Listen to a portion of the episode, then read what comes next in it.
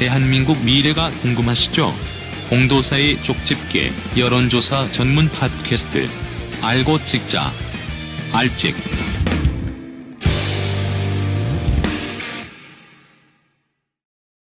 아는 것이 힘이고 찍어야 바뀐다. 세상을 바꾸는 심장 달린 팟캐스터 알고 찍자 알찍 시작하겠습니다.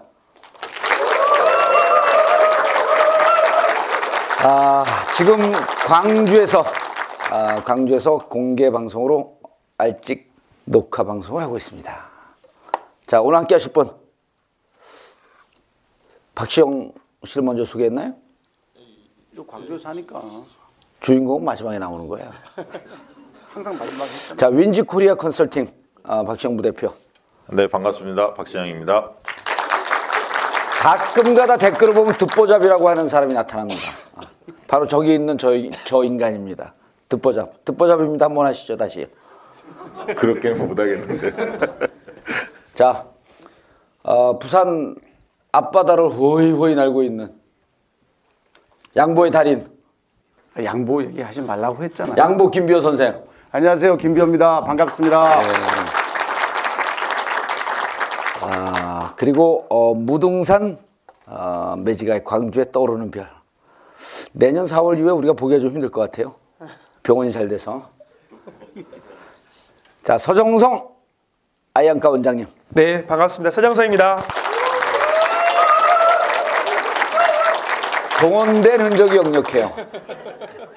호남에서 의원님 지지가 안 나오잖아요. 예. 동- 동원된 거 확실합니다. 아, 그래요? 0%잖아요 0%.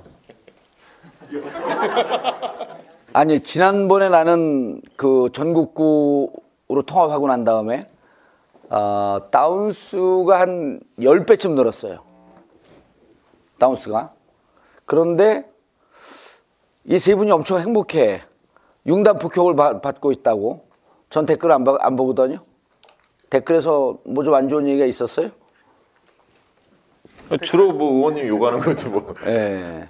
그래서 당신이 얘기한 걸 듣고 내가 사과를 했어요. 근데 아니 제가 그 댓글 하나 소개할게요. 그 박시영 대표가 되게 얘기를 이렇게 조리 있게 설명을 잘하는데. 그 박시영 대표 때문에 듣고 있다. 그렇지. 그러니까 정봉주가 말을 좀 끊지 마라. 네. 좀 잘하고 있는 사람 왜 이렇게 경련을 못할 망정 자꾸 끊냐 말을. 예. 그래서 어 그렇게 얘기를 했는데 조사를 들어갔다. 그래서 이제 김비호 위원장 얘기를 듣고 IP 추적을 해봤죠. 그 IP가 여의도에서 나타나요. 이 회사가 여의도에 있습니다. 여기 직원 소행 같아. 어, 아 그런데 방송을 듣는 분들께 이제 좀 죄송한 말씀인데 어, 제가 전국구 할 때보다 알찍 할때 훨씬 재밌어요. 그리고 이제 아주 좋아하는 후배들이니까 어, 좀 흥분해서 여기 이제 공개 방송인데 막상 스튜디오에 들어가면 김비호 위원장은 제 눈빛도 못 봐요. 그 지금 자리를 잘못 앉았어요. 아유, 자리를 잘못 앉- 앉았어요 지금. 예, 부담스럽네요, 그래서. 부담을 안 주려고 이제 제가 열심히 까불고 그러는데 그게 이제 우리 방송 듣는 분들한테 막 말 끊고 끼어들고 어쨌든 죄송합니다. 오늘 우선 이 광주에 오셨으니까 예. 우리 여기 방청객 여러분들과 함께 좀 열렬히 환영을 하는데요. 사실 제가 서울에서 방송 일주일에 한 번씩 올라가면서 진행하면서 청담동 강남에 가니까 엄청 쫄아갖고 방송했는데 여기서 하니까 엄청 편하네요. 그래요. 예, 그 광주에 오시면 꼭 두 군데를 가보시라고 말씀을 드리는데요. 예. 여러 가지 상징적인 데가 있지만은 첫 번째는 아까 말씀하신 우리 민주화의 성진 5.18 묘역이고 또두 번째는 우리 역사 문화 마을이라고 양림동이라고 있습니다. 저- 좀 우리 방청객 여러분들도 조금 생소하실 수 있는데 1905년에 이제 광주 기독병원 이제 재중원이라고 시작됐었는데 올해가 110주년이 됐습니다. 110주년. 그래서 거기 가면은 한센병 이제 치료에 앞장섰던 곳인데요. 여기서 이제 그때 미국 선교사님들이 오셨는데 여기서 활동하고 또 생을 마감하신 그 22분의 선교사 묘역이 있습니다. 거기를 꼭 한번 가보시라고 말씀을 좀 드리고 싶은데요. 거기에 가면은 우리나라에서 가장 오래된 서양식 주택도 있고 또 우리 광주의 그 근현대사 역사가 살아 예. 숨쉬는 곳인데요. 어디라고? 광주? 광주 그 양림동. 양림동 양림동. 양림동, 네. 양림동에 있습니다. 양림동. 네. 역사 문화 마을인데요. 역사 문화 마을. 역사 문화 꼭 마을. 한번 예, 예. 가보셨으면 좋겠습니다. 선교사분들의 묘역도, 무덤이 있고, 예, 묘역도 무덤이 있습니다. 있고 알겠습니다. 어, 오늘 15차 알찍 여론조사 기자들한테 지난주에 조금씩 전화가 왔어요. 와서 어, 기- 지속적으로 계속 하냐? 계속 한다. 언제까지 하냐? 내 피선거권 풀릴 때까지 한다. 그럼 그 몇 년 남았어요? 7년 반 남았다. 그래 계속 하니까 이제 관심을 좀 갖더라고요. 의원님이 원래 한 번 하면 오래 하시잖아요. 그렇죠. 산 것도 오래 살았으니까. 그러다 사면 복권 되시면 그만하시는 거 아닙니까? 타면 복권 되면 못하죠. 이거 할 시간이 어디 있어요. 뛰어다녀야지 전국을. 자 이번 주 여론조사 개요. 네. 이번 주 여론조사도 만 19세 이상 전국 유권자를 대상으로 조사했고 어, 1,010명 유효 표본이 잡혔습니다. 어, 표본 추출은 유무선 RDD 방식에 의한 무작위 추출을 했고요. 표본 오차는 95% 신뢰 수준에서 최대 허용 오차 플러스 마이너스 3.1%로 조사됐습니다. 어, 조사는 10월 31일, 11월 1일 양일간 조사를 진행했고 윈지코리아 컨설팅과 IMTV가 공동으로 조사를 진행했습니다. 응답률은 4.3%, ARS 조사를 통해서 실시했습니다. 예. 조사 항목에 대한 이번에도 꽤 따끈따끈한 이슈들이 다 나와 있어요. 네, 조사 항목은 크게 8가지로 어, 측정을 해봤는데요. 첫 번째는 한국사 국정화 추진 네, 문제. 국정화 문제 관련해 찬반 여론이 어떻게 변화했는지 좀 살펴봤고요. 그다음에 이제 차세기 전투기 도입 관련해 논란이 많지 않습니까? 예. 그래서 청와대 김관진 안보실장이 사퇴해야 하는지에 대한 공감도 측정해봤고 우리나라 대기업 중에서 가장 비호감이 느껴지는 대기업이 어디인지 비호감 대기업에 대해서 측정을 해봤습니다. 그리고 네 번째는 요즘에 이제 주빌리 은행이 뜨고 있는데 예. 민간 기업 기금을 활용해서 장기 연체자들의 부채를 탕감하는 방식 그게 과연 실효성이 있는지에 대해 국민들은 어떻게 보는지 측정해봤고 그리고 이제 호남이 왔기 때문에 우리 사회 지역 차별이 여전히 존재하는지 예. 지역 차별에 대한 문항을 넣어봤습니다. 그리고 그 본인들의 과거의 투표 행태가 어땠는지 그러니까 스윙 보터의 크기를 좀 우리가 가늠하기 위해서 과거의 본인들의 투표 행태 이건 또 우리 그 청취자 중에서 한 분이 조사로 해줬으면 좋겠다는 의견을 내서 조사를 진행했습니다. 알찌개 알찌 게시판에 댓글로 네, 써준. 글이죠. 예. 작은 주먹이라는 아이디를 쓰신 분이 조사를 해줬으면 좋겠다 의견을 내서 어, 저희가 반영해서 조사를 진행했고요. 그리고 차기 대선 지지 성향 어, 시계열적으로 계속 측정하는 문항이죠. 그다음에 마지막 질문으로 차기 대선 지지 성향에서 여, 여권이 여권 야권이 아니라 잘 모르겠다라고 응답했던 판단 유보층 예. 이들의 과연 정치 성향이 어느 쪽에 가까울지를 측정하기 위해서 이분들만을 대상으로 2012년에 박근혜를 찍었는지 문재인을 아. 찍었는지 아니면 기권했는지 이 판단 유보층들의 정치 성향을 측정해 보는 조사 문항을 포함시켰습니다. 꽤 의미 있는 질문항이 들어간 거예요 마지막에. 자 1번 국정화 어, 교과서 국정화 추진 이거는 우리가 지금 한 네 번째 묻는 거죠? 세 번- 세 번째인가요? 예, 세 번째. 어, 어 지난 그 2주 전에 저희가 그렇죠. 조사를 어. 했고요. 그 전에 조사했고 3주 전, 2주 전에 조사해서 추이를 좀 한번 보고자 조사 문항을 살펴 넣어봤고요. 어, 질문을 이렇게 드려봤습니다. 동일하게 질문을 넣어봤는데 한국사 교과서 국정화 추진에 대해 논란이 있는데 정부의 한국사 교과서 국정화 추진에 대해 어떻게 생각하십니까? 보기는 찬성한다, 반대한다, 잘 모르겠다 이렇게 제시해 봤고요. 찬성한다 36%, 반대 54, 잘 모르겠다 10% 이렇게 조사됐습니다. 예 처음 조사 지금 그러면은 차, 차이가 한 20% 가까이 나는데요. 이제. 지금 이제 18% 포인트 차이가 나는데 처음 조사했을 때 20% 났죠. 20% 났다가 두 번째 조사했을 때 15%로 좀 예, 줄었고 예. 다시 20% 가까이 가고 예. 있는 거죠. 그러니까 처음 조사 때는 앞에 질문들이 뭐 고용주의 사장의 공산주의자 예. 발언 막 이런 문항들이 좀 많아서 대체로 여권 지지자들은 빠져나가고 야권 지지자만 남았을 것이라고 추정한 상태에서 질문이 들어간 네, 거죠. 약간의 bias가 있다라고 저희도 좀 봤고요. 예. 그래서 이제 그 다음 2주 전 질문에서는 앞쪽에 배치를 했죠. 그래서 문항에 영향을 주지 않는 그 선행 질문을 그 넣어봤고요. 이번 조사에서는 맨 앞으로 이 질문을 빼봤는데 실제로 이제 18% 포인트 반대가 우세한 것으로 드러났고 어, 남 이 부분에 있어서 여야 간의 지지층이 하- 확실히 결집하는 것을 보여줬습니다. 예. 이게 보수 진보의 이념 대결 양상을 띠다 보니까 여야가 지지층이 결집하고는 있는데 특징적인 것은 야당의 결집 현상이 더 두드러지더라. 그러니까 야당은 90% 정도가 반대의 손을 들어줬고 야당 지지자 지지자들은 여당 지지자들은 80% 정도가 그 찬성. 찬성을 예. 나타냈습니다. 그런데 이번 결과 보니까 김비 위원장님 예. 대구 경북하고 부산 울산 경남이 묘한 행보를 보여요. 그러니까 지난주 좀 차이가 나기 시작했어요. 네, 지난주까지는 대구 경북이 그 국정화 추진 찬성 의견이 많았습니다. 찬성이 높았죠. 예, 근데 역전이 됐고 음. 39%대 45.5% 46%로 46%. 반대 의견이 예, 증가한 반면에 부울경이 지난주에는 10% 이상 반대 의견이 많았는데 지금은 오히려 찬성으로 그 돌아서는 아. 아. 주 비극적인 결과가 나왔습니다. 아니 원인이 원인이 뭘까요 이게? 이 보수층의 그 결집이 시작된 거 아닌가. 그리고 보수층의 결집과 부산의 김무성 지지. 어, 국정화 관련된 여론조사를 저희 말고 실시한 데가 두 군데가 있습니다. 최근에 아마 포털이나 이런 데 검색하시면 검색하면 나올 텐데 내일신문하고 디 오피니언이라는 조사기관이 조사한 게 11월 1일 조사한 게 있고요.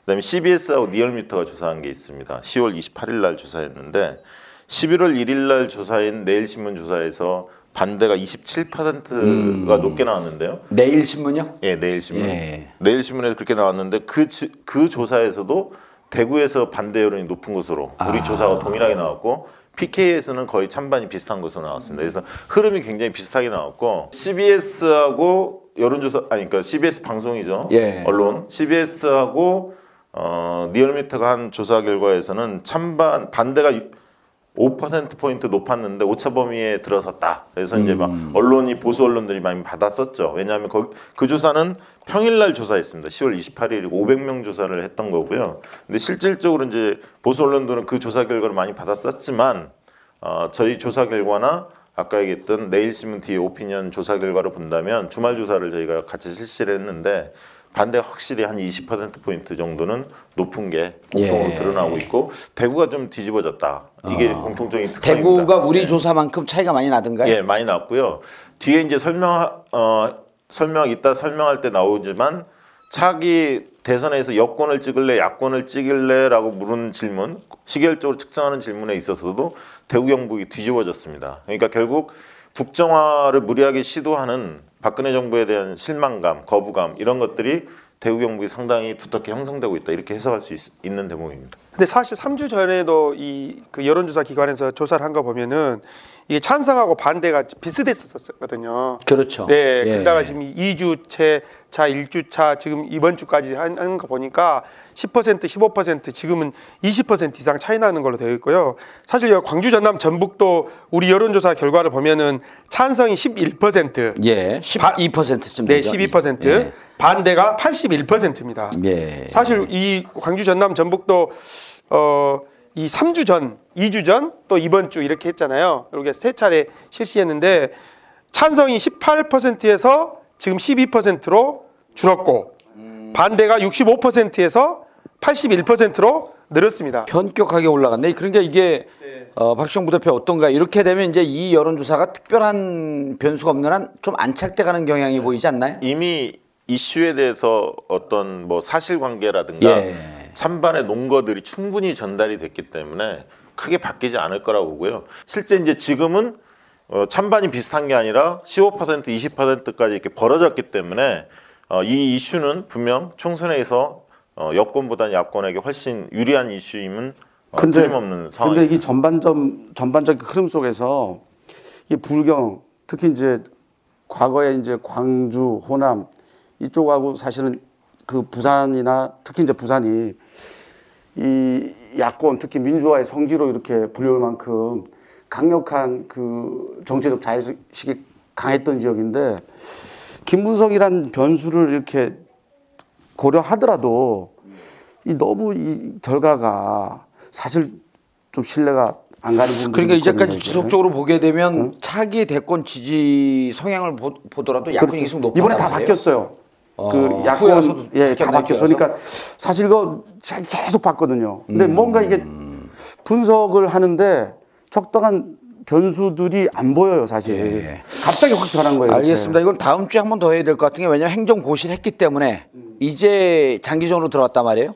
그래서 이제 다음에 어떤 경향성을 보일지 한 번 더 해봐야 될 것 같아요. 사실 그 바로메타를 우리가 알 수 있었잖아요. 예. 이게 차권 대- 대선 지지 성향에서 여권 야권이 지금 두드러지게 여권 지지층은 80%, 야권 지지층 90%가 반대하고 여권 지지층 80% 지금 찬성을 하는 상황인데요. 잘 모르겠다. 이분들이 이 그렇죠. 미래 예측하는 예, 바로메타였잖아요. 예, 예. 그분들이 보통 세배 차이가 났었거든요. 예. 그러면서 계속 지금 차이가 벌어지고 있고 지금 어쩐가요? 반대 지금도 이번에 조사한 결과도 찬성이 16%, 반대가 57% 정도 나왔습니다. 여전히 세 배쯤 차이가 나네. 그렇죠. 네, 차고 차기 대선 지지 성향을 잘 모르겠다 하는 층이 이렇게 세 배 차이가 나면은 앞으로 시간이 지나면서도 음. 그렇죠. 틀림없이 이 반대 지지가 이 성향이 좀 더 높아질 것이다. 이렇게 예측할 수것 아니. 그거 정부가 행정 고시를 갑자기 5일에서 3일로 땡긴 이유가 예. 지금 이미 반대 여론이 압도적으로 높다는 것이 청와대나 여권 수뇌부에서 다 조사해서 알고 있는 거예요. 예, 그렇기 때문에 하루라도 더 빨리 땡긴 겁니다, 사실. 알겠습니다.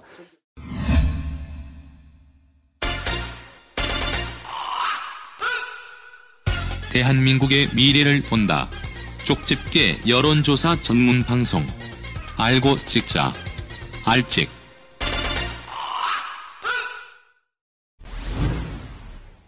국정화 이슈에 가려갖고 어, 정말 중요한 이슈인데 두 번째 무- 물은 게 차세대 전투기 도입 관련해서 김관지 실장 아, 사퇴에 대한 공감도를 물었어요. 예. 네. 이렇게 하면 이게 여쭤- 국정화 못지않게 사실은 중요한 이슈인데. 예, 지난번에 우리가 가장 못마땅한 어, 최근에 일어난 일 예. 중에서 가장 못마땅한 이슈가 뭐냐 물었더니 야권 지지층들은 국정화 문제였고 여권 지지자들은 이 문제였습니다. 예. 차세대, 차세대 전투기 그 구입과 관련한 논란 이 문제였는데 이렇게 한번 여쭤봤죠. 차세대 전투기 도입 과정에서 당초 전제되었던 미국의 핵심 기술 이전이 무산되자 당시 국방부 장관이었던 김관진 청와대 안보실장이 책임지고 사퇴해야 한다는 주장이 제기되었는데요. 어떻게 생각하십니까? 이렇게 여쭤봤고요. 사퇴해야 한다 라고 응답한 사람들이 51%, 사퇴할 필요 없다 36%, 잘 모르겠다 13% 이렇게 조사됐습니다. 그리고 지난번에 우리가 그 지난주에 가장 기분 나쁘게 만든 요소가 뭐냐 할 때 이게 상위에 랭킹되고 깜짝 놀랐잖아요. 2등이었습니다. 2등. 2등이었었죠. 예, 2등이었죠. 이게, 이게 지금 15% 포인트 사퇴해야 한다는 의견이 높은 건데요. 예. 남녀 간의 인식 차이가 상당히 두드러지게 드러났습니다. 아무래도 이게 군과 관련된 이슈인 만큼 남성에서 그 반대 여론이 훨씬 높았죠. 아. 그래서 남성들은 반대가 58%. 58%, 그러니까 예. 평균이 51이었는데 58대 36으로 무려 22% 포인트가 반대 여론이 높았죠. 음. 특히 40대, 30대 예, 이런 분들이 높았고요. 여권 지지자 중 10명 중 2명도 김관진 사퇴해야 한다. 음. 이렇게 힘을 싣고 있는 상황입니다. 최근에 뭐 정두원 의원, 유승민 의원들이 그 사퇴 내지 뭐 전면 재검토해야 하는 거 아니냐. 그 꼬리 자르기를 했지 않습니까? 주철기 그 청와대 외교안보 수석만 자르 자르고 예. 끝났잖아요. 사실. 그리고 국방부 장관이라든가 그다음에 그 지금 청와대 그 김관진 실장이라든가 한민국 국방부 장관, 윤병세 외교부 장관 이 책임이 제기되고 있는데 나몰라라 지금 하고 있는 상황이죠. 근데 이제 전국을 주도하는 가장 큰 변인 중 하나가 종북이잖아요. 정- 정부 프레임. 그죠? 북한과 지금 대치되어 있는 위험한 상황에서 항상 정부나 여권에서 하는 얘기가 아, 우리는 지금 전쟁 위기에 직면하고 있다.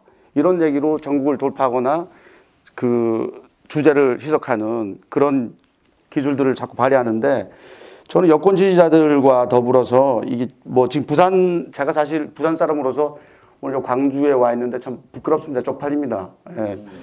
여기 지금 부, 부울경도 사실 사퇴할 필요가 없다가 43%입니다. 이런 어떤 그 그들이 얘기하는 여권 성향의 사람들 그리고 어이 정부에서 하는 얘기는 항상 북한과의 대치 국면을 중요하게 생각합니다. 거기서 가장 중요한 것은 바로 그 우리가 보유하고 있는 무기 체계겠죠. 방어 체제. 그런데 가장 핵심 이 기술, 그죠? 이 전투기 문제 이런 것도 정말 중요하지 않습니까? 이 문제에 대해서 굉장히 비판적으로 좀 바라봐야 되는데 이 여권 지지자들, 지지자들이 보면 77, 저 64% 5%가 사퇴할 필요가 없다고 주장을 하고 있어요.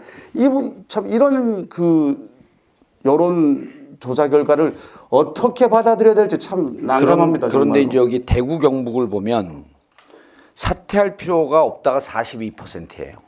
그리고 사퇴해야 한다가 32%. 그러니까 김관진 뭐 문제 있냐? 그냥 쭉 가라.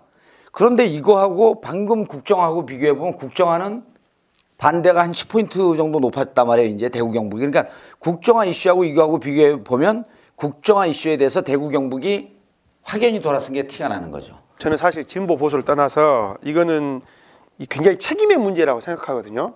근데 이제 과- 광주 전남 전북도 여론조사 결과를 먼저 말씀드리면은 68%가 사퇴해야 된다. 예.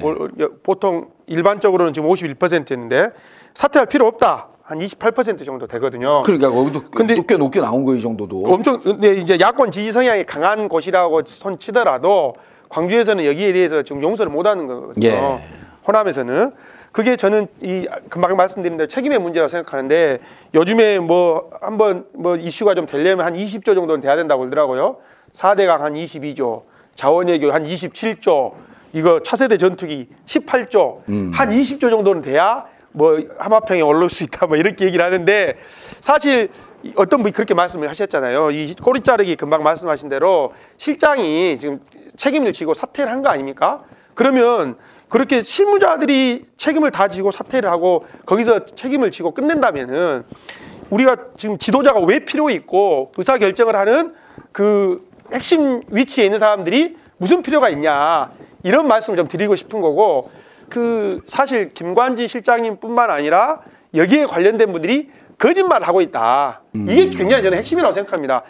이 4대 기술을 핵심적으로 이전을 해야 건다고 했- 했었잖아요. 아니 이게 쉽게 이렇게 파- 쉽게 얘기하면 이거예요. 전투기가 떴는데 장님이야 아무것도 못 봐. 그러니까 하늘에 떠 있는 거예요. 그런데 대통령이 이- 이렇게 얘기하잖아. 2025년까지 개발한다잖아요. 25년 그럼 지금 15년 10년 뒤에 그 결과 예측할 수 있어요? 서 의원님. 네. 광주, 전남, 전북은 어 이게 민주 의식이 높은 지역이기 때문에 네. 늘 결과 보면 우리 결과보다 도 높게 나와. 요 예를 들어 갖고 제일 높아요. 예, 높아요. 김관진 실장 사퇴해야 된다. 68%. 그래서 알직에서 소정성 의원의 발언이 없어. 그러니까 뭐 비판 아니 뭔가 문제가. 이게 아, 그러니까 광주로 없어요. 광주에 예를 들어 꼭 사퇴 안 한다고 높아야지 이게 이슈가 되는 거거든요. 근데 늘 여기는 우리가 예측하는 답을 뛰어넘어. 우리가 바라는 아니 바라는 것보다 더 해. 사실 이 기술, 기술 이전이 핵심이잖아요. 예. 그런데 이 기술 이전이 문제가 있을 것이다. 정말 과, 과연 기술 이전이 될 거냐? 이게 2년 전에 국회에서 이미 지적한 사항이거든요. 근데 2년이 지났어요. 근데 기술 이전이 안 된대. 그래갖고 너 기술 이전 왜 안 된다는 걸 지금 추진하고 있냐? 그러니까 우리 한 10년 정도 지나면 개발할 수 있다고. 이것도 거짓말 치는 거예요. 그리고 기- 그렇다면 기재부에서 이번에 60% 삭감했잖아요. 이런 것들을 어떻게 설명할 것이며 우리 국민들에게 논의나 이런 고- 공개되지 않는 정보를 가지고 이제 판단하라는 것 자체가 저는 거짓말 치고 있다. 이게 문제다. 이렇게 생각됩니다. 늘 말씀드리지만 50대의 여론이 굉장히 중요한데요. 이번 그 이 김관신 실장 사퇴 문제에 대해서 50대는 47대 42로 어, 아, 사퇴해야? 한다는 의견이 높습니다. 그러니까 예. 50대까지 40대 이하는 물론이고 50대가 동조하고 있고 특히 중요한 게 이게 안보 문제는 어, 수도권이 굉장히 민심이 요동칩니다. 특히 서울 민심이 중요한 건데요. 서울 민심을 살펴보니까 사퇴해야 한다고 어, 생각하는 사람들이 59%, 충청권. 그다음에 사퇴할 필요 없다라는 게 33%로 약 26% 정도가 서울에서 사퇴해야 한다는 여론이 높다는 것을 주목할 필요가 있습니다. 그래서 결국 50대 서울이 크게 그 동의하고 있기 때문에 이 이슈는 야권에서 물고 늘어질 필요성이 굉장히 제가 말씀 거죠. 제가 말씀드렸잖아요. 야권에서 집요해야 된다고 좀. 알겠습니다. 야당 나와야 된다. 알겠습니다. 아, 이 위원장님이 아, 집요하게 하시는 분이 아닙니까? 예. 부산에서 욕 많이 먹고 있습니다. 다섯 번째. 어, 주- 우리가 광주에 왔는데 참 묘하게 질문을 했어요. 지역 우리 사회 지역 차별이 여전히 존재하느냐. 네. 자, 뭐라 물어봤죠? 예, 그 대놓고 호남이라는 표현을 쓰지 않았습니다만 이렇게 우회적으로 여쭤봤습니다.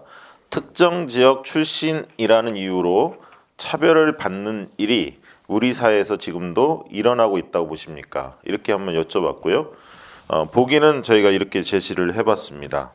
어, 첫 번째는 여전히 빈번하게 일어나고 있다. 두 번째는 과거보다 줄긴 했지만 아직도 일부 존재한다. 세 번째는 그런 일은 거의 없다고 본다. 넷째, 네 번째는 잘 모르겠다. 이렇게 제시를 해봤고요. 어, 조사 결과 여전히 빈번하게 일어나고 있다. 36% 나왔고요.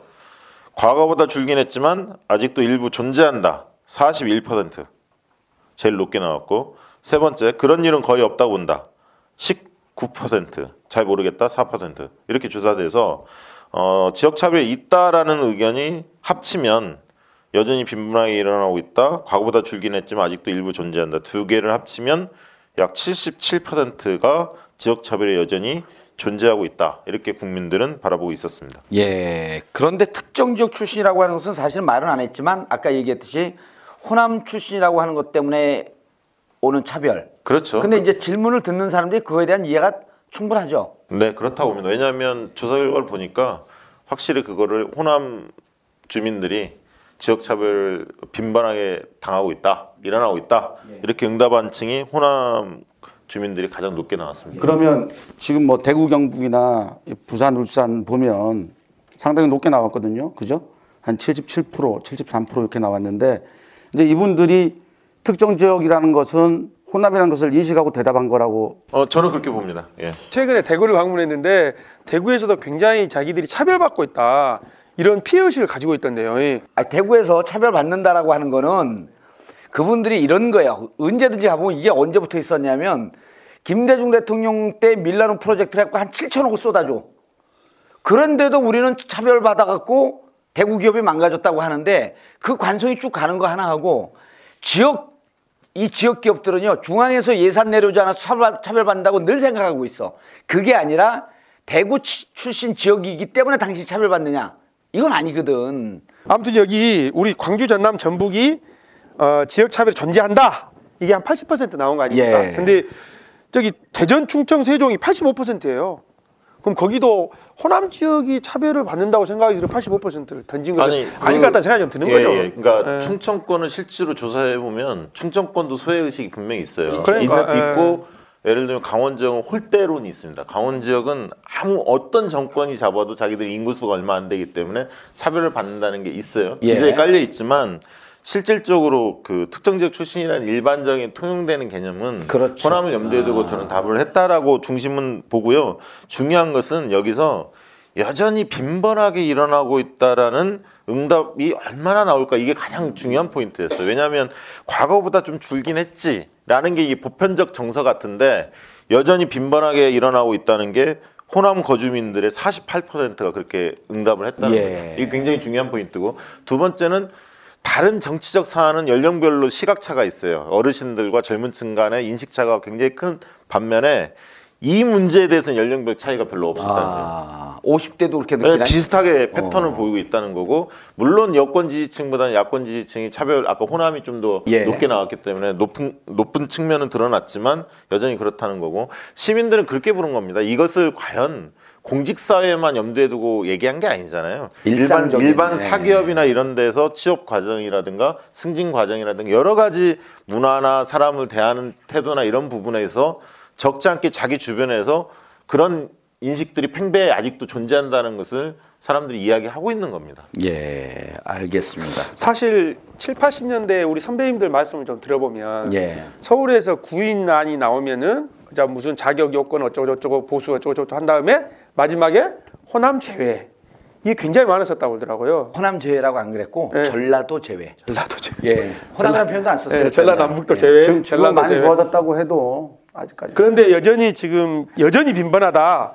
이게 광주 전남이 금방 말씀하신 대로 전북 호남이 47.5% 1위인데요. 사실 저- 우- 우리가 어, 어- 어르신들 지금 애, 이렇게 애들을 낳는 사람들에게 얘기를 해보면은 애들을 낳으면 호적을 수도권으로 옮겨놓자 이런 얘기가 나올 정도로 예 호남이 그럼 수도권 원정 출산 이런 거? 거기까지는 아닌데요.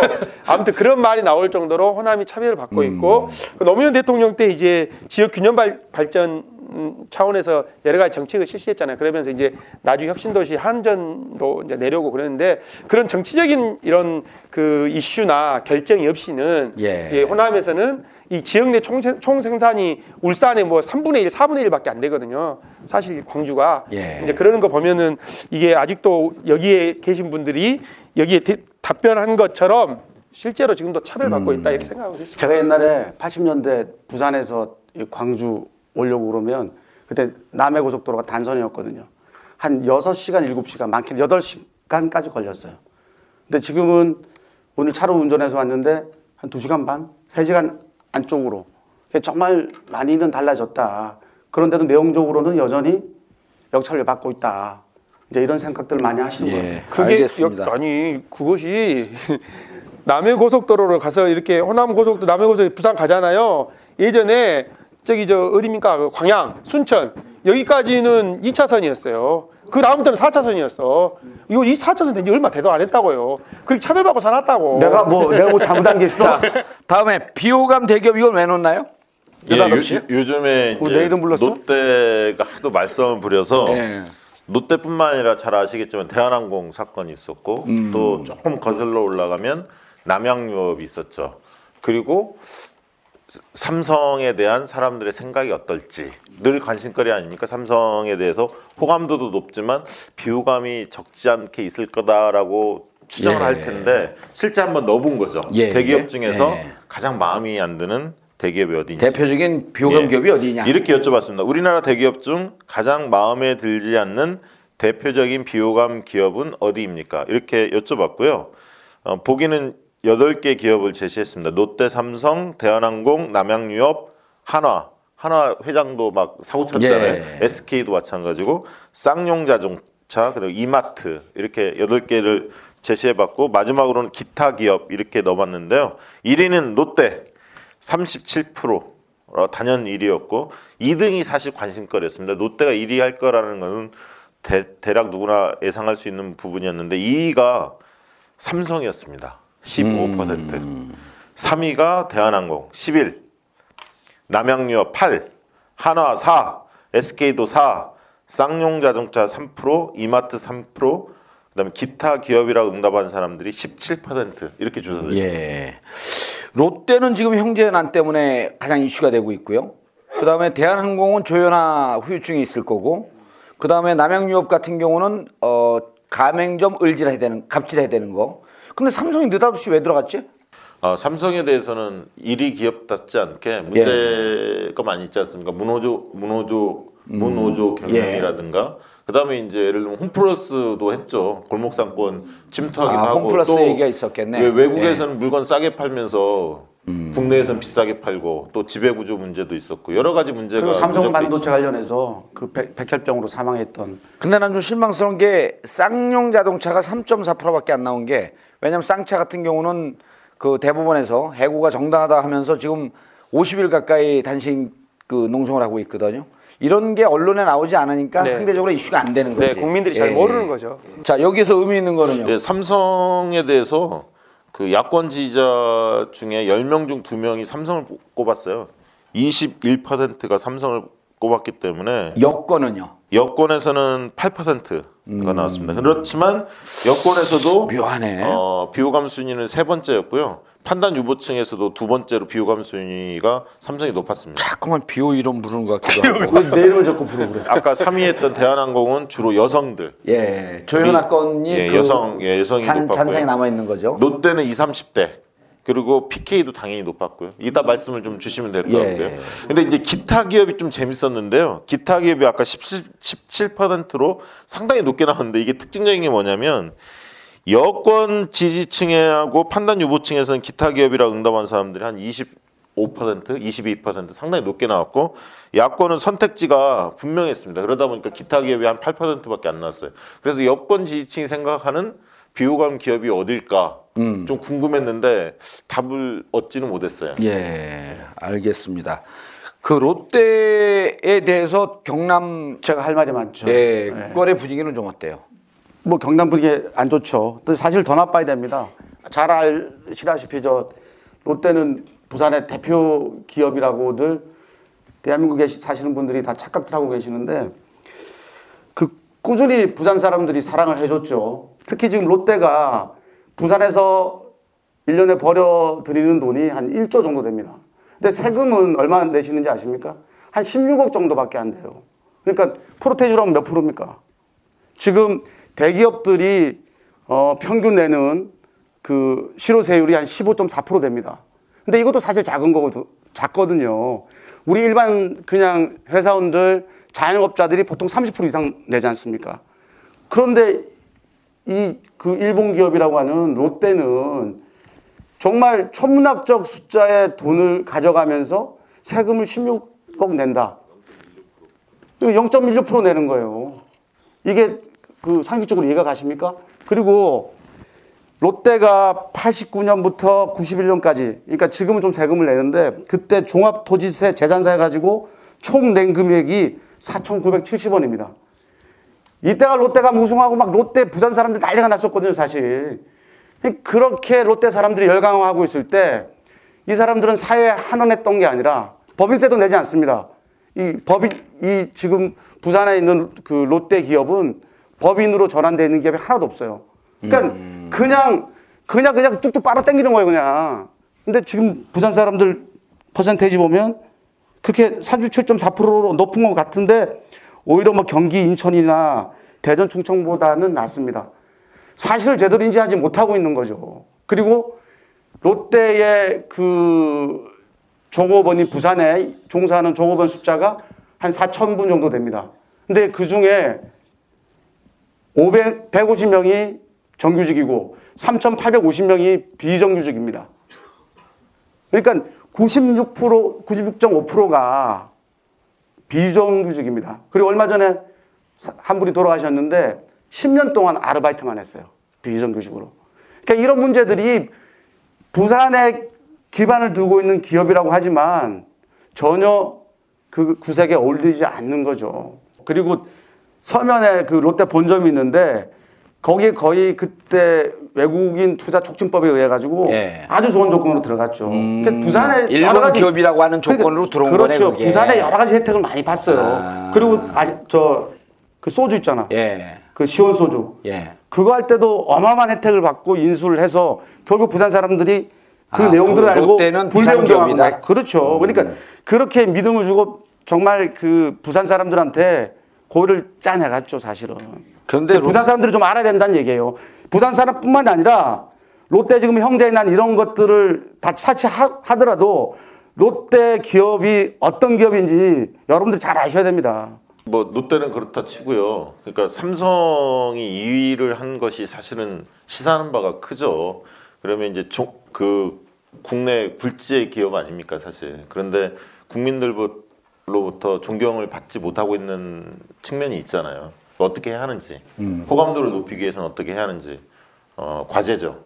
그리고 그런 측면에서 사내 유보금 문제를 좀 단행을 한다든가 과감히 푼다든가 그리고 청년 일자리 과감히 늘린다든가 아니면 문호조 경영 방침을 좀 바꾼다든가 하는 어떤 그 결단이 좀 있어야 하지 않는가 그렇게 생각이 됩니다. 알겠습니다. 저는 예. 저는 재벌에 대해서 좀 국민들이 좀 비판적 인식을 좀 고양시켜 나가야 된다고 생각하는데 우리 특히 우리 대한민국의 재벌 그룹들은 기업 기업들은 이 우리 대중들을 우리 국민들을 억압과 착취 대상으로 보는 것 같아요.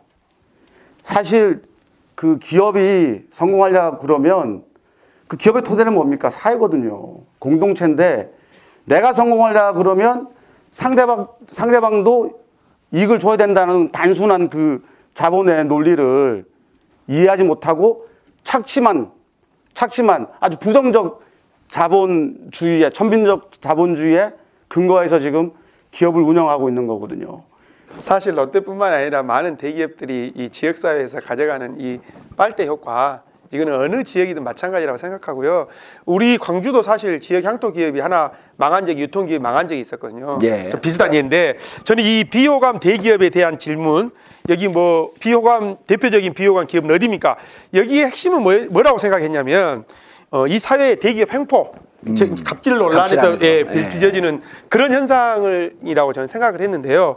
사실 최근에 이 편의점 주인이 네 명이 자살하면서 2013년에 예. 공정거래위원회에서 조사를 했잖아요. 이게 갑질이 있었는지 없었는지. 근데 엊그저께 발표한 게 공정거래위원회에서 무혐의 개- 처리를 했거든요.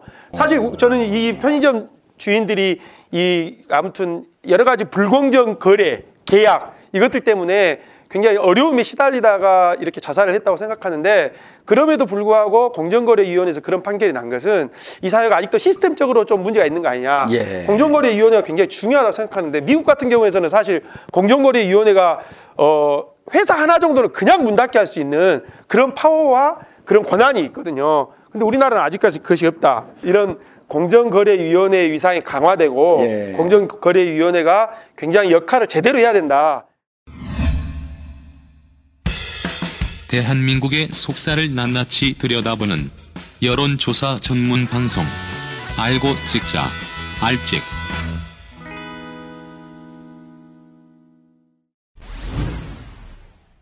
자, 다음 네 번째 어, 느닷없이 민간 기금 활용에 대한 롤링 주빌리 물어본 거죠, 이게? 네, 그렇죠. 롤링 주빌리. 그러니까 우리나라에서 주빌리 은행이 그 8월달에 출범했잖아요. 예. 그 굉장히 좀 성과를 단기간에 내고 있어서 음. 이와 관련된 국민들의 인식이 어떤지 실제로 이제 민간 정부가 나서야 하는 거 잠깐 아니냐. 소개하고 넘어가면 예.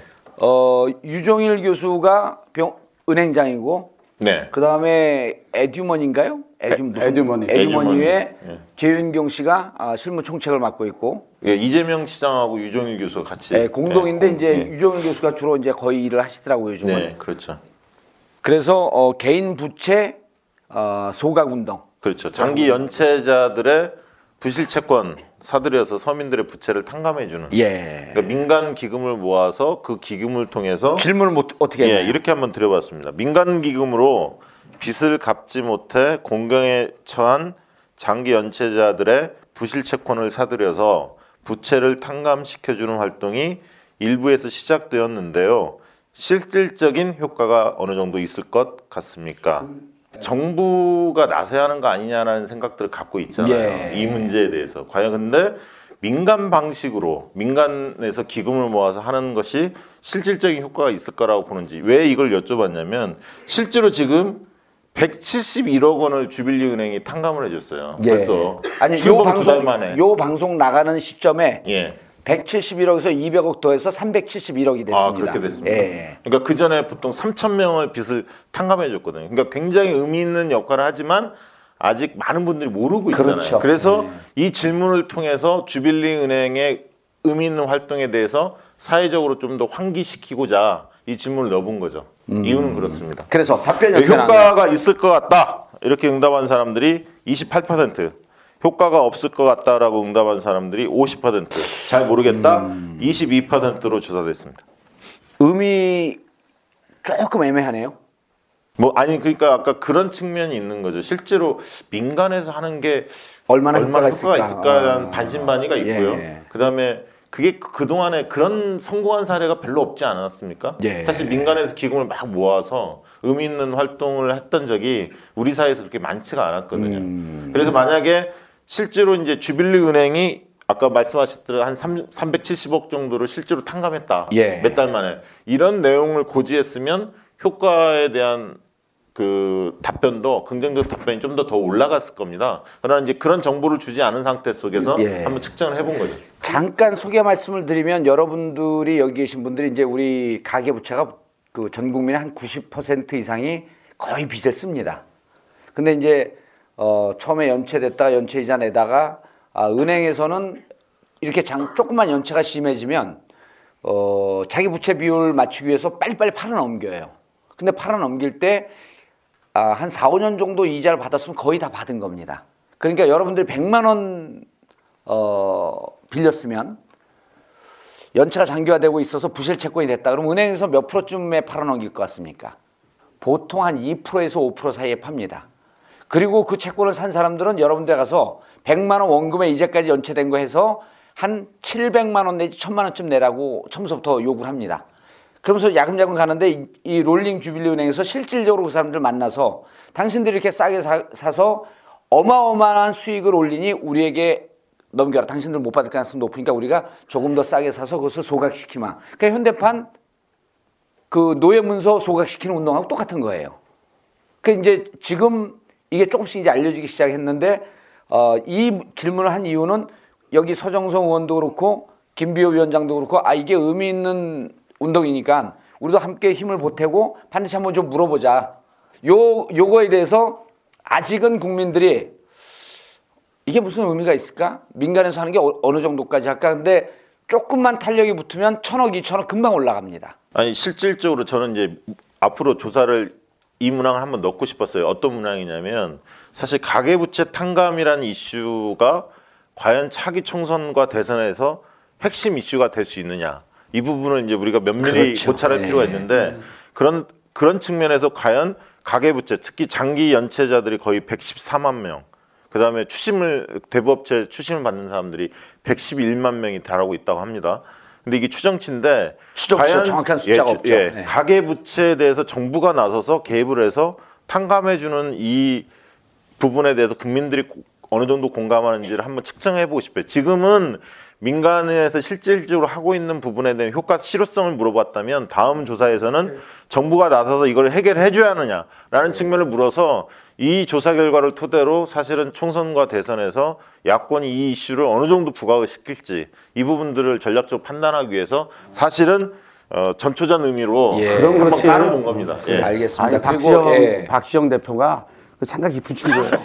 근데 사실 이 주빌리 은행 이게 굉장히 의미가 있다고 저는 생각하는데요. 박근혜 대통령이 국민행복기금을 통해서 여러 가지 가계 부채를 탕감해주겠다. 또 우리 2003년도에 카드 대란 한번 났을 때 그때 한번 또 부채 탕감하고 그랬었잖아요. 근데 사실 이게 어 지금 여기 계신 분들도 눈빛을 딱 보니까 100만 원 빌려가지고 장기 연체 시켜놓고 5만 원만 갚겠다 이런 생각도 하신 분 계셨을 것 같아요. 이게 도덕적 해이를 불러올 수 있는 정책이거든요. 예. 그래서 사실 저는 이런 정책들을 사실 우리가 알리면은 또 몰랐던 것을 알아서 이제부터는 내가 돈 안 갚아야지 이렇게 생각하시는 분이 생기지 않을까 이런 아, 우려가 생기는 거죠. 그래서 이제 잠깐 소개를 하면 네. 시간이 끌면 내가 돈을 안 갚을 수 있으니까 이자 내지 않겠다고 하는 국민은 대한민국 국민 중에 한 명도 없습니다. 왜냐하면 연체하면 시달리기 시작하거든요. 연체하는 분들은 이 사회적 환경에 의해서 불가피하게 연체하다가 코너로 몰리는 거죠. 돈 버티고 있으면은 대부분 또 담- 담보대출 아니에요. 버티고 있으면 집 날라가죠. 기업차 날라가죠. 그래서 억지로 안 내는 경우는 없는데 롤링 주빌리 운동하는 재윤경 씨 말을 빌리자면 이런 거예요. 선대인 소장도 나와서 여러 차례 얘기했잖아요. 빚내서 집 사라. 국가의 정책이 그거 아니에요. 여러분들 집 안 사도 되거든요. 빚 안 내도 되는데 가만히 있는 국민들을 계속 꼬십니다. 은행하고 함께 합작이 돼갖고. 여러분 빚 내세요. 아, 충분히 갚을 수 있습니다. 충분히 살 수 있습니다. 그리고 집값 뛰니까 돈 법니다. 계속 꼬실 때 여기서 뭐가 있냐면 은행들의 모럴 해저드가 먼저 있다는 거예요. 국가의 모럴 해저드가 먼저 있다는 거예요. 국민들을 꼬셔서 빚을 내라고 해놓고 나중 마지막에 그 꼬임에 넘어가서 빚을 지고 어쩔 수 없이 못 갚는 상황이 되니까 너 이제 네가 책임져라 이렇게 된다는 거예요. 그렇기 때문에 이미 이렇게 연초에 코너에 몰린 사람들은 국가와 사회가 내몰았고 이분들은 갚을 수 없는 능력이 된 것도 국가에서 책임을 져야 되는데 책임을 안 지기 때문에 서정성, 김비호, 박지영 당신들 우리 손잡고 한번 이거 해결하자. 네. 이런 제안을 한 거라는 거죠. 제가 그리고- 금방 이해가 되죠. 네, 이해가 되고 제가 어제 또 깜짝 놀란 것은 그 채권 투심하시는 분들 있잖아요. 이분들이 보험 그렇죠. 보험 그 대리점업 사업자들이래요, 각자. 그래서 월급 월급을 받거나 뭐 수수료 받는 게 아니라 그 돈을 받으면 몇 프로를 먹는데요. 그러니까 이 사람들이 뭐 투심하러 가서 사고가 생기잖아요. 자기가 그 책임진다. 회사에서 일제 책임지지 않습니다. 그 개인이 책임져요. 그 이분들도 사실은 다 신용불량자라고 그러더라고 거의 다. 그러니까 대한민국의 정부가 범죄자입니다 사실. 예? 합법적 범죄자, 공범이에요. 대한민국의 대한 대한민국의 그 평범한 국민들을 범죄자로 지금 양산하고 있습니다. 신용불량자로 만들고 서로 싸우게 만들고. 진짜 이쯤 되면 저는 혁명이라도 이런, 이런 얘기하면 뭐 국가보호법 위반으로 들어가고 뭐 이렇게 국동준비위원회 가입했어. 아니 진짜 혁명이라도 일어나야 되지 않나. 저 이런 생각을 진- 진짜 해봅니다. 재밌는 정말. 게요. 추심 업체 갖고 우리 채권 넘기라 그런데요. 그 채권 당신들 이미 다 충분히 받을 만큼 받고 2%짜리 아닙니까? 넘기십시오. 그러면은 못 넘긴다고 버틴다는 거 추심 업체, 업자들이 그 직원들 못 넘깁니다, 우리. 그럴 때 이쪽 롤링 지빌리 은행 관계자들이 아저씨, 아저씨도 빚 많잖아요. 그럼 그때 표정이 누그러지면서 저는 언제 가서 상담하면 될까요? 너무나 이게 열악한 심지어 일이시대요. 음료사랑까지 있대요. 얘기. 저도 언제 가서 상담 한번 하겠습니다. 자기도 사채가 있고 자기도 부채가 있는데 그 먹고 살기 위해서 일용직도 아닌 거예요. 돈을 받으러 다니, 다니면서 막 또 큰 소리 치는데 그분들이 사실은 국가가 다 빚지라고 꼬신 겁니다. 그래서 이 질문이 의미는 있는데 마지막 아, 효과가 있을 것 같습니까? 이것도 잘 물어본 것 같아요.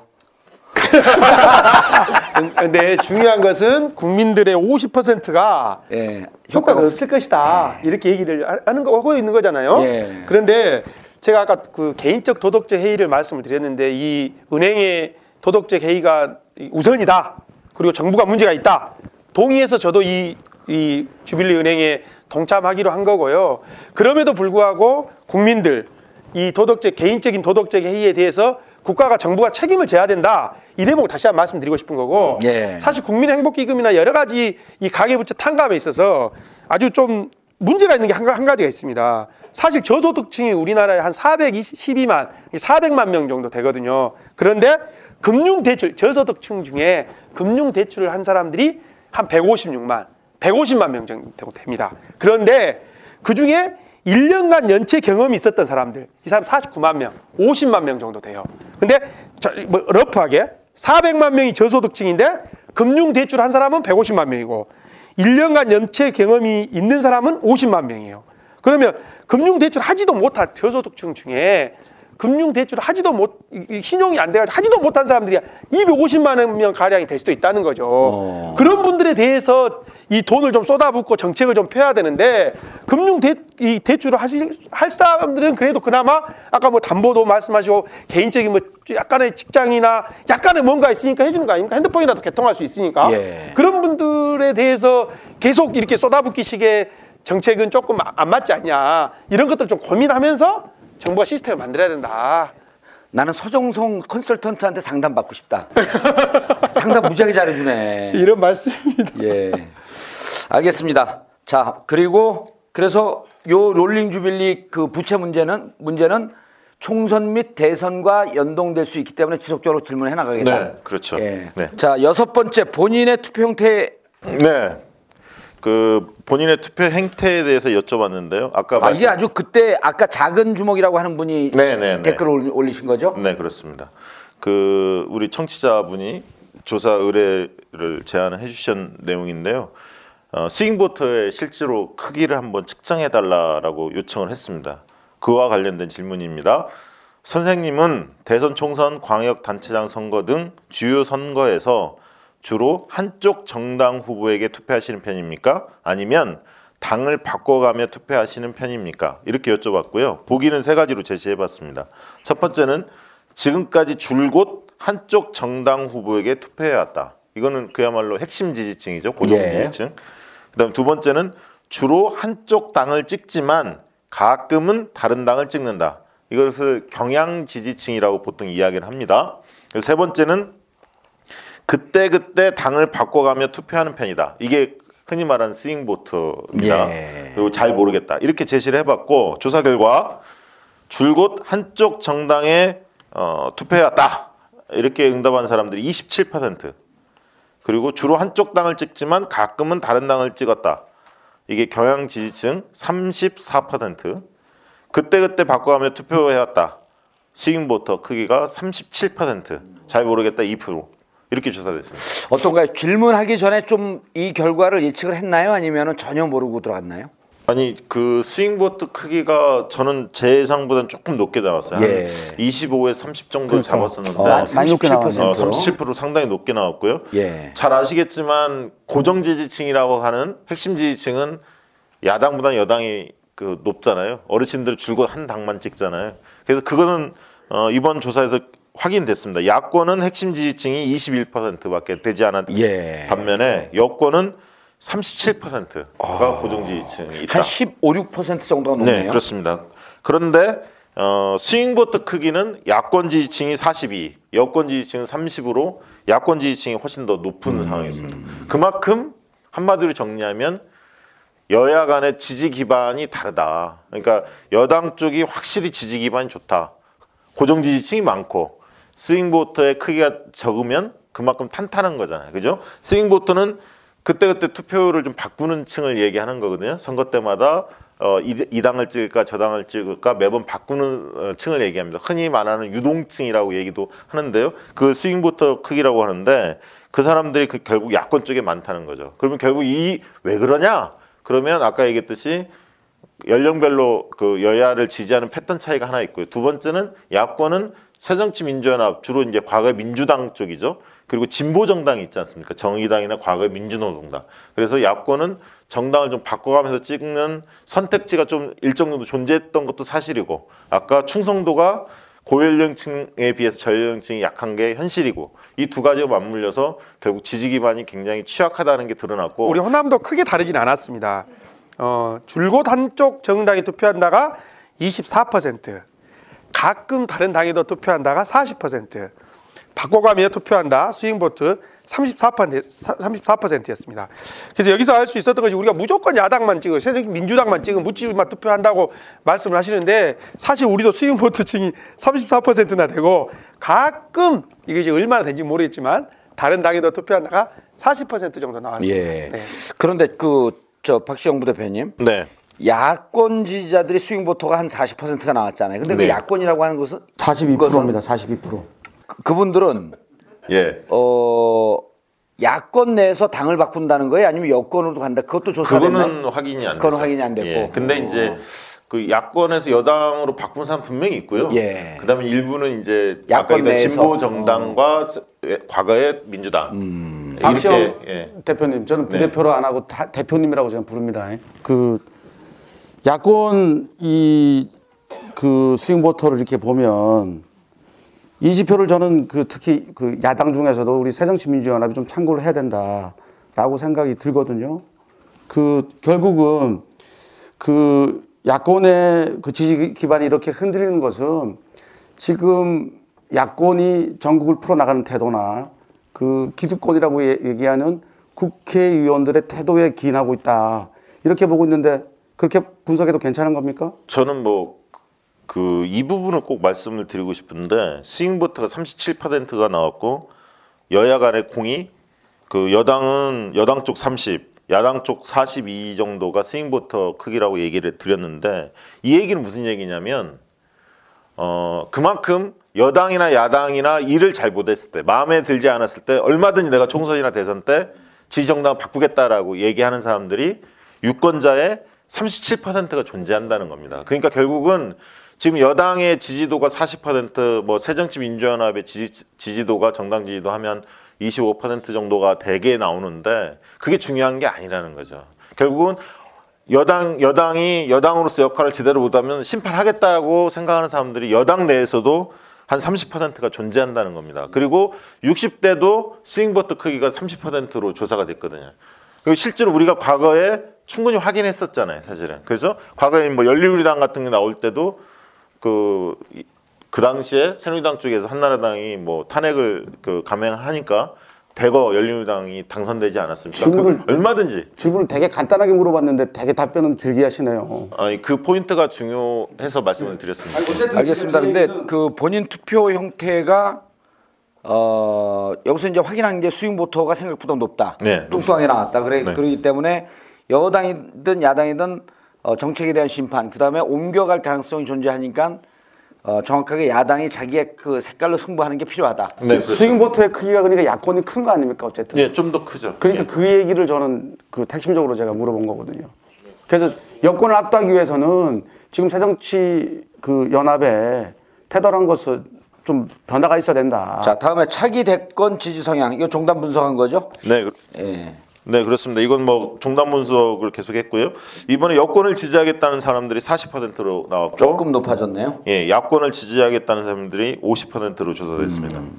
약 어 뭐 그 잘 모르겠다 10% 이렇게 조사됐습니다. 그래서 지난 주에는 12.3% 포인트가 야당이 우위가 있었는데 이번 조사에서는 9.5% 포인트로 조금 좁혀지긴 했습니다만 여전히 야권이 상당히 우세한 것으로 그렇게 조사됐습니다. 자, 그래서 타- 차기 대권 지지 성향과 어, 마지막에 이제 2012년 대선 때 투표 성향 네. 누구를 찍었었냐? 예. 그러니까 차기 대선 지지 성향에서 잘 모르겠다. 여, 여권도 야권도 아닌 잘 모르겠다라고 응답했던 판단 유보층 그 사람들만을 대상으로 조사를 했는데 그 사람들이 104명이었습니다. 어, 이 많지, 100 숫자가 많지는 않았었네요. 예, 10%니까요. 아까 10%로 나왔으니까 이 104명의 정치 성향이 어떤지를 한번 살펴보고자 예, 판단 유보층만을 대상으로 과거의 투표 행태에 대해서 여쭤봤습니다. 질문을 이렇게 드려봤습니다. 지난 2012년 대선에서는 누구에게 투표하셨습니까? 이렇게 여쭤봤고요. 박근혜를 찍었다, 문재인을 찍었다, 기권했다, 또 대학생들 같은 경우 투표권이 없었기 때문에 투표권이 없었다 이렇게 보기를 제시해봤고 박근혜를 찍었다는 사람들이 47%, 문재인을 찍었다는 사람이 29%, 기권했다는 사람이 24%, 투표권 없음이 0.4 이렇게 조사됐습니다. 예, 알겠습니다. 그러면 이거 지금 모두 그 처음에 잠깐 얘기했지만 어, 판단 유보층에서 네, 판단 유보층에서 박근혜를 찍었다가 이탈한 사람들이 압도적으로 높았다는 높다는 거 그렇죠. 아니에요? 그러니까 2002년에는 문재인보다 박근혜를 찍었던 사람들이 예, 지금 판단 유보층으로 돌아섰다. 박근혜 정부에 대해 실망을 하면서 차기 대선에서는 여권을 찍지 않고 지금 잘 모르겠다 판단 유보층으로 머물러 있는 거죠. 예. 그러니까 판, 근데 재밌는 것은 뭐냐면 이 판단 유보층을 우리가 알찍에서 벌써 15차까지 조사를 했는데 일관되게 나오는 게 뭐냐면 판단 유보층의 정치 현안에 대한 태도를 분석해 보면 야권 지지자들하고 거의 동조화가 돼 있어요. 입장을 같이 하고 있어요. 그렇죠. 그, 게 예, 많이 확인되지 않았습니까? 그렇죠. 예. 그래서 과연 이들이 문재인으로부터 나온 층인지 박근혜로부터 주대, 주되게 이탈한 층인지를 우리가 한번 규명하기 위해서 이 문항을 넣어본 거고 예. 넣어봤더니 실제 박근혜 지지자에서 이탈한 층이 훨씬 많더라. 그렇기 때문에 차기 여야 선호도에 있어서 야권 선호도가 한 10%포인트 지금 높지 않습니까? 예. 그게 이제 판단 유보층 여권에서 이탈을 했기 때문에 그런 요인도 있는 것으로 보입니다. 아, 지금까지 질문 중에서 15차 질문 중에서 가장 매력 있는 질문 같습니다. 이건 아까 6번의 본인 투표 형태 스윙 보트 있는 거. 네. 그것과 7-1번 어, 지난 대선 대선 때 현재 그러니까 판단 유보층이 지난 대선 때 누굴 찍었었냐. 네. 이걸 두 개를 연동시키게 되면 지난 대선 때 박근혜를 찍었던 사람들일지라도 이번 다가오는 대선에서 네. 야당이 제정신을 차리고 제대로 하게 되면 표가 올 가능성이 대단히 높다 이런 걸 보여주는 거 아니에요? 네. 그리고요, 그 판단 유보층에서 판단 유보층들은 투표를 별로 하지 않는 사람들 아니야 이런 음. 선입견을 가질 수 있는데 실제 조사해 보면 기권했다는 사람이 24%밖에 안 나오는 거예요. 예. 그러니까 차기 대권에 대권에서 여권인지 야권인지 아직 판단을 안 하고 있다 보유 보류하고 있다라는 사람들이 과연 정치에 관심이 없고 저들은 투표 안 할 거야 이렇게 생각하는 것은 잘못된 선입견이 이번 조사에 드러났다는 거죠. 그러니까 한 76% 정도는 투표를 한다는 얘기입니다. 그들은 그렇게 봐야 하고요. 대구 경북 같은 경우는 뭐 13명이 잡혔는데 다 박근혜를 찍었던 사람인데 다 판단 유보점으로 예. 빠져 있죠.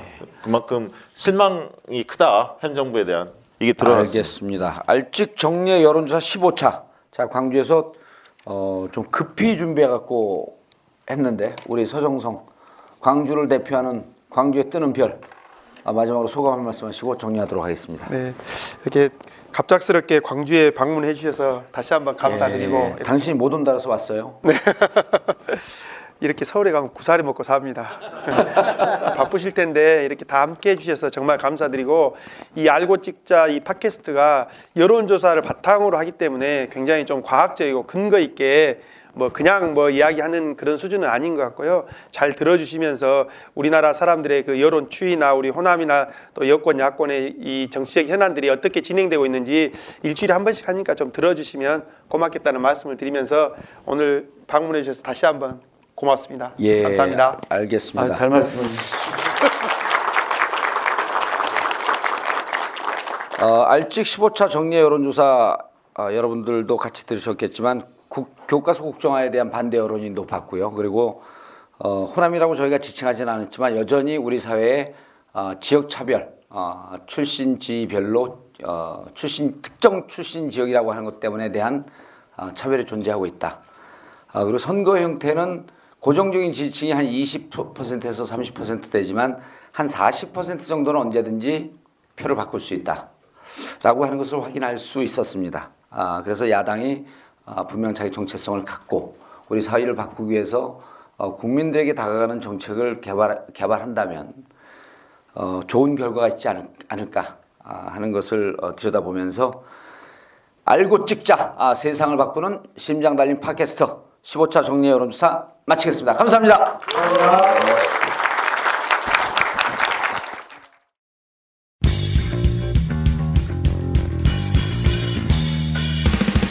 대한민국 미래가 궁금하시죠? 공도사의 쪽집게 여론조사 전문 팟캐스트 알고 찍자 알찍